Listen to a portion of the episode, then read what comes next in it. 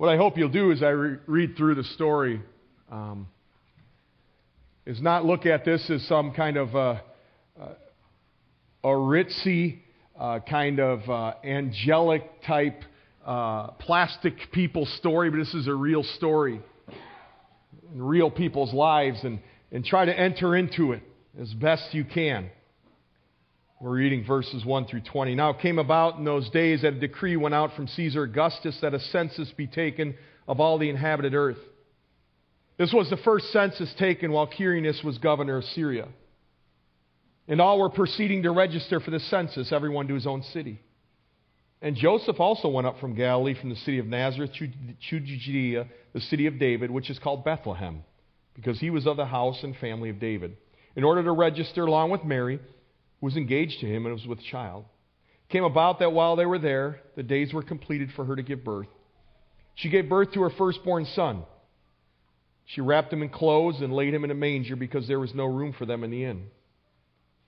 In the same region, there were some shepherds staying out in the fields and keeping watch over their flock by night. An angel of the Lord suddenly stood before them, and the glory of the Lord shone around them, and they were terribly frightened. The angel said to them, Do not be afraid, for behold, I bring you good news of great joy, which will be for all people. For today, in the city of David, there's been born for you a Savior who is Christ the Lord, and this will be a sign for you. You'll find a baby wrapped in clothes and lying in a manger. And suddenly there appeared with the angel a multitude of the heavenly host praising God and saying, Glory to God in the highest, and on earth peace among men with whom he is pleased. And it came about when the angels had gone away from them into heaven, the shepherds began saying to one another, Let us go straight to Bethlehem then and see this thing that has happened, which the Lord has made known to us. They came in haste and found their way to Mary and Joseph and the baby as he lay in the manger. When they had seen this, they made known the statement which had been told them about this child, and all who heard it wondered at the things which were told them by the shepherds. But Mary treasured up all these things, pondering them in her heart. The shepherds went away, went back, glorifying and praising God for all that they'd heard and seen, just as He told them. Since Christmas began, one word has fallen on the lips and from the lips, probably more than any other. Maybe you've not really stopped to even think about what word that was. I don't think that word is joy. I don't think that word is food, although that's probably close second. I think the word that's probably fallen from more people's lips than any other right now is the word gift. Gift. You know, it's, it's around malls, it's stores, children, I'm sure you've probably mentioned it several times. Gifts. And some gifts we, we look for, we, we look for a gift that, that maybe will encourage somebody, will, will maybe help them become a better person, or a gift that may motivate them to, uh, to better type of living, those type of gifts. They're very thoughtful gifts, and, and, and within the expression of the gift and the gift itself, we just hope the person will be encouraged I went shopping and came across such a gift. Now, our worship leader, Jay, I worry about Jay. Uh, Jay's got the pressure of a husband and a father, worship leader. A business right now is the busiest time. I worry about Jay, and I thought of Jay when we were shopping, me and the kids, and, and we thought, here's a gift for Jay. Because we want the best for Jay. And, and this gift, Jay, I give it to in front of everybody because I want them to see the type of gift you give somebody when you want them to have the best. And so, Jay, here's, here's our prayer for you this next year that you'd be just chilling. Okay? We're worried about you. So here you go. You don't have to wear it right now, but. Thanks, brother. I'll try it. Yeah, I know. In family, when he starts getting stressed, say, Jay, put on the shirt. Okay? Time for, there you go. There you go. Good.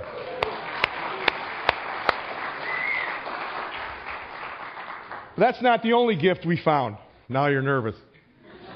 We found another gift that sometimes you'll find a gift that's that it's just that's the one. It's it's it. It's the perfect gift. And I didn't realize that they made shirts for Julie Borg. But they do. Julie's our secretary slash AV, slash, you name it. She can do anything. And when I first started here, I realized only a couple days in that there's something superhuman about Julie Borg. I found her shirt. This won't be a surprise, and Julie, don't feel you need to wear it today, but that would be good too. It's Wonder Woman. Right there. Come on. Face the music. Is that not Julie? Is this not the perfect gift? Here. Wear it proudly. There. Oh, good gifts. It's fun to give gifts. Uh, but maybe these are gifts you wouldn't want. I found a list of the worst gifts perhaps ever given. One husband gave his wife nicely wrapped Macy gift box with four extra large bags of jerky in it. Hope he enjoys the couch. A student once gave a teacher a large statue of a naked fertility goddess. And she said, That was awkward. I teach fourth grade. One person received a mouse candle. It was glued to a real mouse trap. And when you, you lit the candle of the mouse, it started to melt all over the trap. That's pretty disgusting thought. Um, this one person received underpants and a pair of hander pants that went on your hands. I don't know how that works, but uh, that's a weird gift. One person received a small box with three rolls of deodorant. Hope they got the hint. One person received a cardboard box with firewood and a garlic braid. What do you do with that? One child lamented they received a gift card from grandma with a dollar twenty-four on it.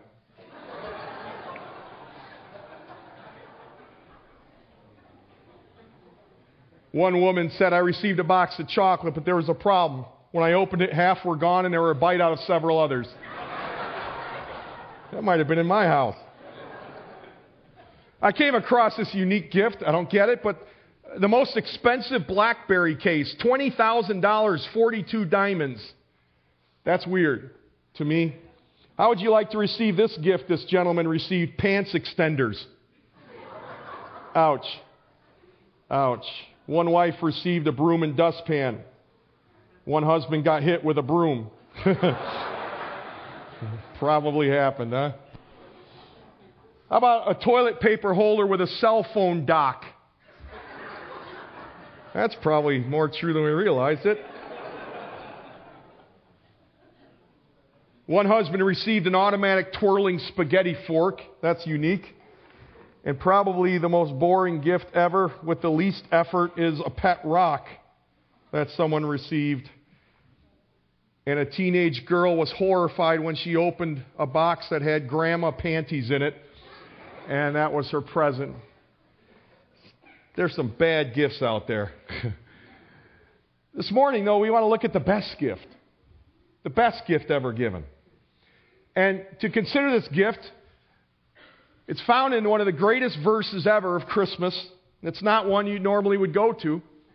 It's in 2 Corinthians 9:15 and the verse simply says this, thanks be to God for his indescribable gift. Indescribable. Other versions and paraphrases have tried to capture Paul's expression in English. The King James Version says, Thanks be to God for his unspeakable gift. The RSV says, Thanks be to God for his inexpressible gift. Living Bible says, Thanks be to God for a gift that's too wonderful for words. The Beck translation says, Thanks be to God for a gift that's more wonderful than we can tell. And Paul uses a word here that's nowhere, found nowhere else in Scripture. Indescribable. It means too wonderful, too awesome for words. That's the gift we celebrate at Christmas. Now, I don't know if you caught it in Luke 2 7. But as Mary received this gift, she did what you do when you get a gift you wrap it. She wrapped it carefully. She wrapped it in cloth. If this infant had simply been an ordinary conception, maybe been an ordinary infant, the world would not know this gift is indescribable. But the baby was undiminished deity and true humanity that existed together as God's supreme gift to us, a gift too wonderful for words. And let's revisit the Nativity to look a little closer at this gift. How about the setting? Verse 1 through 3 has God's sovereignty stamped all over it. Maybe you've heard the account, but it's kind of like a diamond to me. It never loses its luster. And to step into the story is to step into a story that has wondrous miracles. God has placed the divine seed in Mary's virgin womb. And he now plants an idea in Caesar's mind that will begin to turn the giant wheel of world events. We know this is no mere coincidence. The world packs up, and the world moves at this authoritative word of Augustus, who wants to register his subjects for tax purposes, because that's what government does. Well, that's what the news outlet reports, anyways, but we know the true story. God's moving the world to deliver a very special package to Bethlehem, the place where the prophet Micah prophesied the Savior, the Messiah, would be born. And we read in verses 4 through 5 of chapter 2 about Joseph and Mary that they're engaged. It means they're officially married, it just has not been consummated yet. And of the sea of citizens that are making their way out to register, Luke focuses on one travel weary couple. And what strikes me is the subtle movement of these verses. From the throne room of Caesar to the teeming masses returning to one unknown man and woman and to an unborn child hidden in the darkness of his mother womb. Who would have imagined that such an ordinary wrapping would be for God's most precious gift? And we read about this miraculous this birth in verses 6 through 7. It seems like for centuries these two verses has filled the minds of poets, artists, authors, songwriters as they try to capture this moment. It's a remarkable moment. And perhaps the best writing I've ever found on is by one of my favorite authors, Ken Gire. And he paints the story the way it was meant to be painted without all the halos and without all the glitz. These are his words. By the time they arrive, the small hamlet of Bethlehem is swollen from an influx of travelers. The inn is packed, people feeling lucky if they were able to negotiate even a small space on the floor. Now it's late, everyone's asleep, and there's no room. But fortunately, the innkeeper's not all shekels and mites. True, his stable's crowded with his guest animals, but if they could squeeze out a little privacy there, they were welcome to it. Joseph looks at Mary, whose attention is concentrated on fighting a contraction. We'll take it, he tells the innkeeper without hesitation. And the night is still when Joseph creaks open the stable door, and as he does, a chorus of barn animals make discordant note of the intrusion. The stench is pungent and human as there have been many hours in the day to tend to guests, let alone the livestock. A small oil lamp lent them by the innkeeper flickers to dance shadows on the walls. It's a disquieting place for a woman in the throes of childbirth, far from home, far from family, far from what she had expected for her firstborn. But Mary makes no complaint. It is just a relief to finally get off the donkey. She leans back against the wall, her feet swollen, back aching, contractions growing stronger and closer together. Joseph's eyes dart around the stable. Not a minute to lose. Quickly, a feeding trough would have to do for a crib. Hay would serve as a mattress. Blankets? Blankets? Oh, his robe. That would do. And those rags hung to dry over, over, overhead would help. Just then, a gripping contraction doubles Mary over and sends him racing for a bucket of water. A scream from Mary knifes through the calm of that silent night. Joseph returns, breathless, water sloshing from the bucket. Sweat pours from Mary's contorted face as Joseph, the most unlikely midwife in all Judea, rushes to her side. The involuntary contractions are not enough, and Mary has to push with all her strength. Joseph places a garment beneath her, and with a final push and a long sigh, her labor is over. The Messiah has arrived. I think that paints it pretty well. And perhaps the couple stammered when they tried to speak the M word Messiah. Here, wrapped in fabric, was the Messiah who had been the subject of prophecy, dreams, and songs for over a thousand years. It must have been hard to imagine such a magnificent personification when they looked at the sleeping infant. This infant, the Son of God, why, it's indescribable. What a gift. And we see a series of responses. I'm just enamored with the, the persons involved in this story. And it seems like for a few cherished moments, Joseph and Mary have the baby all to themselves. But Scripture gives us a peek into other responses as people find this indescribable gift wrapped in a piece of cloth. Verses 8 through 12 tell us a response, and we don't often think of angels in this way, but they responded.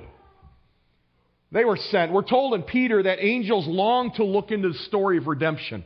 In other words, they're scratching their halos or whatever they scratch. Okay? They're, they're looking at God's plan of redemption and going, seriously. I, mean, I mean, this is how the gift came. And so we see these angels in verse 8 through 14. They're all over this account. In the holy temple, Zechariah saw the angel first. Then Mary beheld an angel in her room. Joseph in a dream.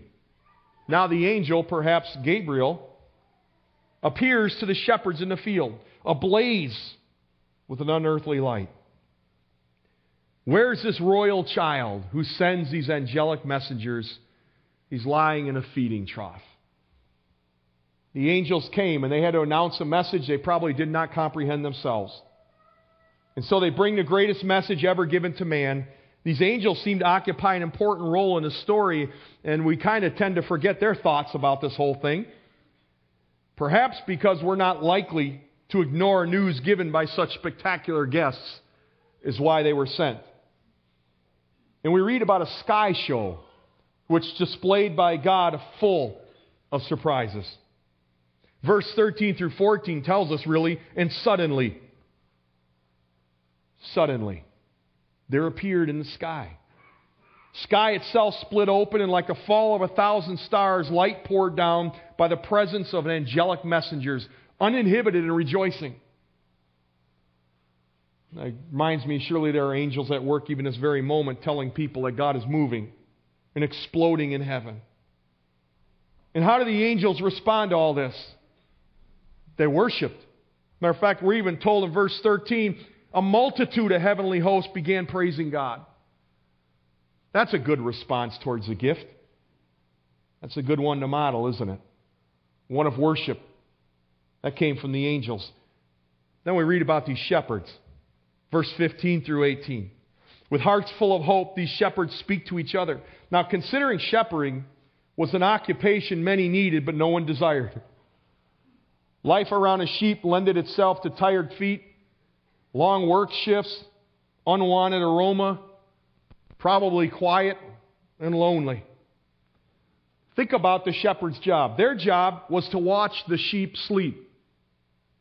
Pretty exciting, huh? And to them, a good night was a quiet night. Because a quiet night meant that there were no wolves or no attacks on the sheep, there were no wandering sheep. They wanted a tranquil night, they wanted a quiet night. I love these shepherds. We don't know their names, they're nowhere in the Bible. Yet, whatever their names were, they've graced the greatest guest list for the most joyful moment in human history had yet contained.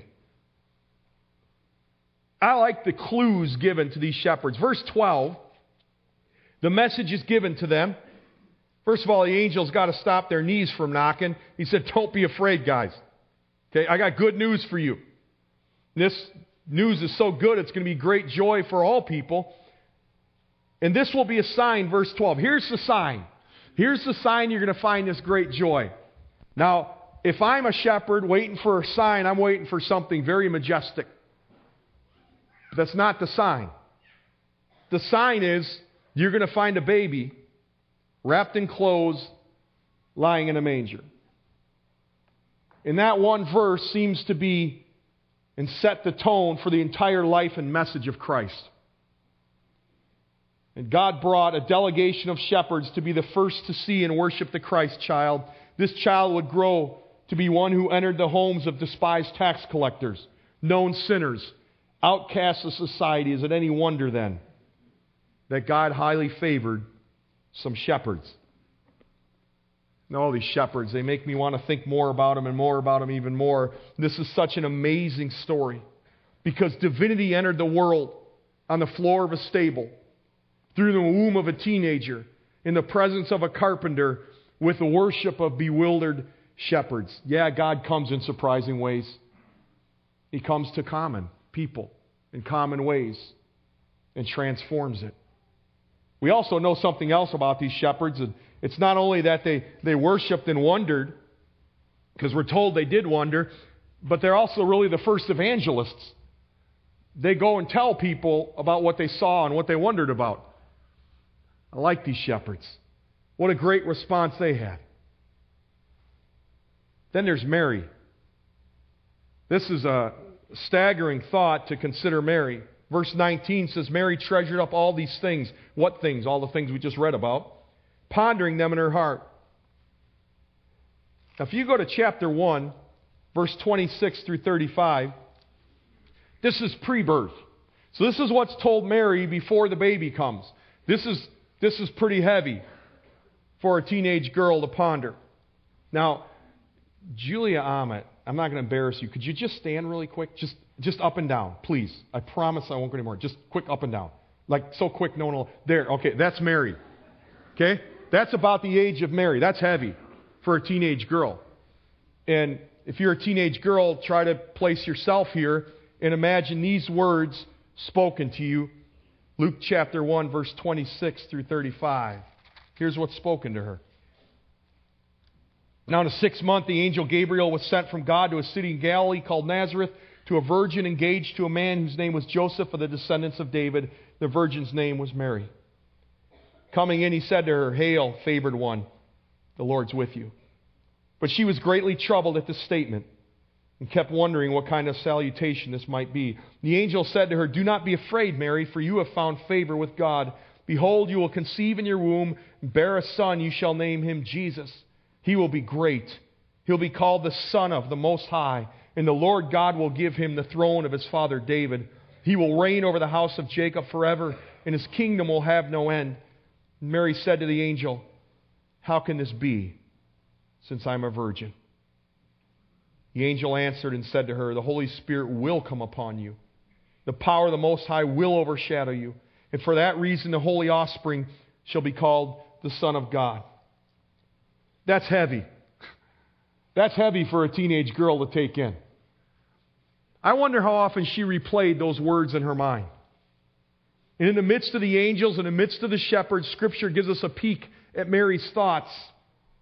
She pondered these things. It means she wondered about them. She thought about them. She reflected on them. As she stares at the newborn, can you imagine the thoughts went through her mind? Should she nurse him or worship him? She did both because he appeared both hungry and holy. Can you imagine the thoughts that went through Mary's mind? As she stared at this newborn, the baby's eyelids, cheeks, eyes as deep and soft as a starlit night, and those little hands and feet. Little did she realize that those hands and feet would be pierced one day as this baby would be crucified as a man. Little did she realize this tiny mouth, this tiny mouth would summon the dead out of the grave. Little did she know. No wonder Mary looked with wonder. No wonder she looked with amazement this would be her posture really for all of Jesus' life. Just pondering, just wondering. Now, I noticed a progression in each of these encounters. A message came, the people believed, they witnessed, they reflected, and they worshiped. Let me say that again, let me ask you is this how you approach this gift this Christmas? As you approach and respond to this most indescribable gift, do you do what the angels and the shepherds and Mary do? The message came, they believed it, they witnessed it, they reflected upon it, they proclaimed it, and then they worshiped. Is that how you've responded? They wondered and they pondered. They had the capacity to wonder. Do you? And I think sometimes maybe we need to once again learn to take off our feet, our shoes on holy ground. And with wonder, once again, look at the beauty of this story. And think beyond just the all really, really nice ornaments and the really nice decorations. And, and instead of just giving a fleeting glance, we truly stand and wonder at God becoming a man.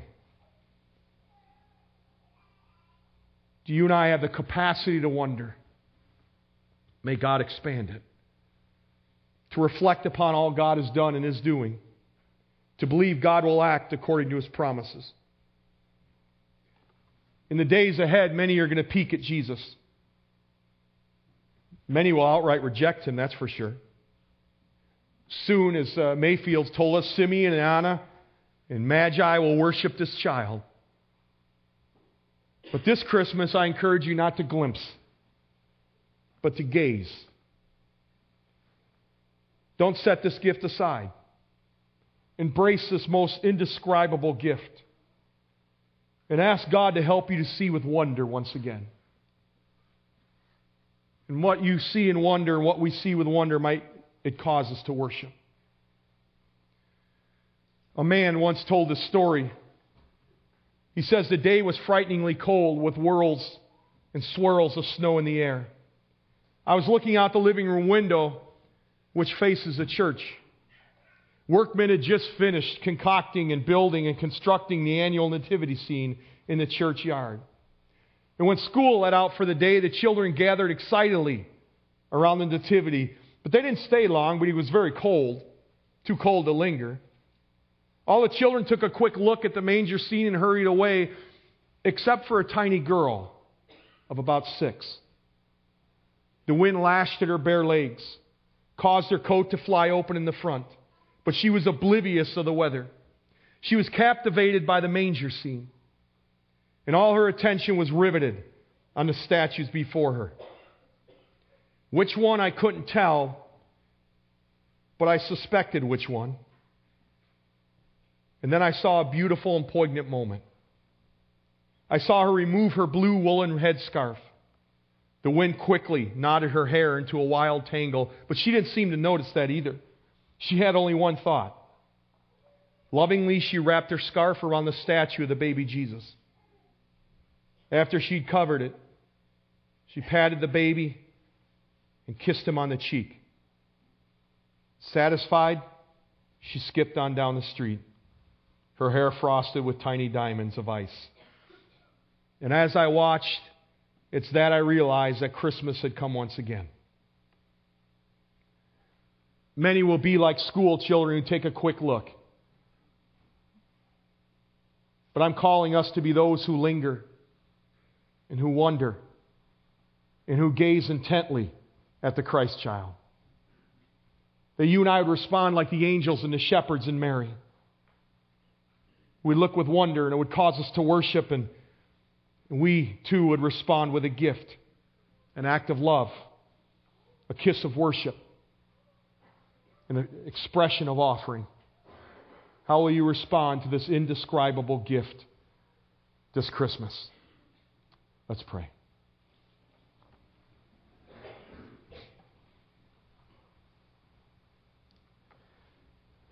Lord, as we gather this morning, I, I don't know about my brothers and sisters and my friends here, but when I ponder this indescribable gift of God becoming a man, it seems so great that maybe my songs aren't sufficient, I wonder.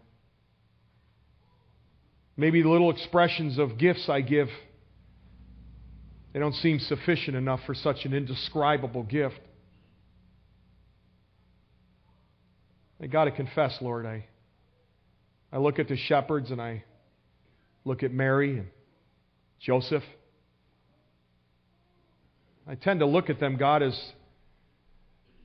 some people who have it all together. Some real Hollywood types. But yet, as I read the accounts in Luke, I find out they're ordinary people, common people.